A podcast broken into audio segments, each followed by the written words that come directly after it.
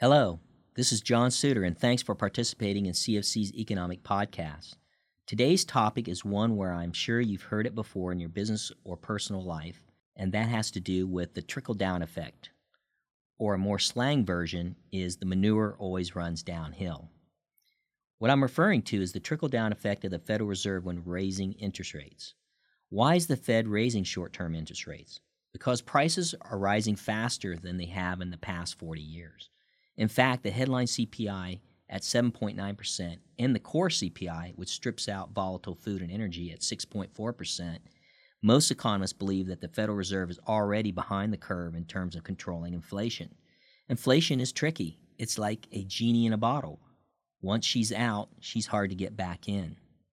Playing catch up is never easy to do, and a reason why current market talk brings up the possibility of even a 50 basis point hike by the Fed something the Fed hasn't done since May 2000 when Alan Greenspan was the chairman of the Federal Reserve. Even the current Fed chairman, Jerome Powell, has stated inflation is too high. The FOMC committee is committed to using tools to bring inflation back down. Their primary and most effective tool is adjusting the overnight federal funds rate. In fact, the federal funds rate is the only interest rate the Fed is able to control, but it spills over much more broadly throughout the rest of the economy. Here are four ways the Fed's higher interest rates will trickle down to consumers and businesses. First off, mortgages and other consumer loans. As the cost of credit rises for banks, CFC included, they will soon pass these higher rates on to consumers who take out big ticket loans like mortgages. That means the housing market will directly be impacted. Housing is a barometer for how people feel about the economy. Economists say mortgage rates will continue to climb, both on the Fed's actions this year and perhaps more crucially, its plans for future hikes. So there is an, an, expectations component built in business and consumer outlooks as well. When mortgage rates rise, some families just won't be able to afford those higher monthly payments on a new house or a new car. This will reduce consumer demand for those things and have a slowing effect on the overall economy.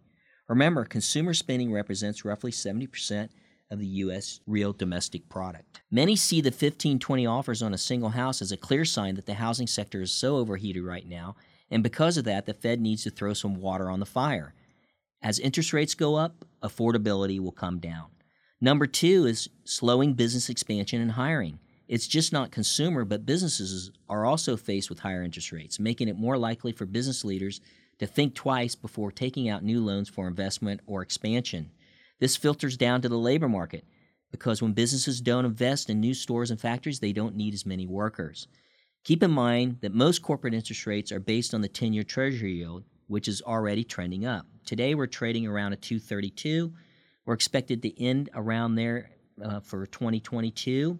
And in 2023, the 10 years expected to trend upwards to 256. Slowdown in the stock market is the third reason Investors start to reevaluate equities with looming interest rate hikes because the slowing of business and the negative impact on corporate earnings, which is the primary driver of stock prices. The overall softening in the stock market can have ripple effect for millions of households. The majority of Americans, 56%, own stocks, either as individual investments or mutual funds or retirement accounts.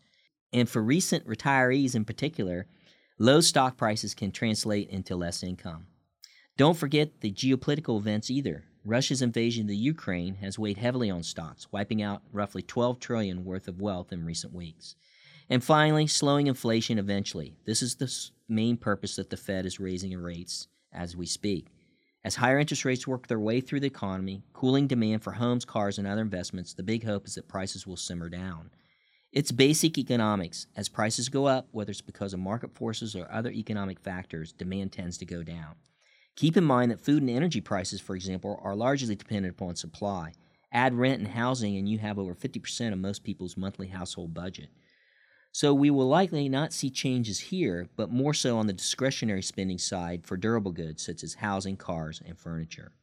Of course, it's estimated that it takes roughly 18 months for an interest rate hike to fully work itself through the economy from start to finish, with several more Fed hikes in the hopper according to current Fed speak it's going to be years where the U.S. economy is going to grow at a slower pace as interest rates inch up. Thanks for listening, and don't forget to download the Weekly Economic and Market Watch dashboard.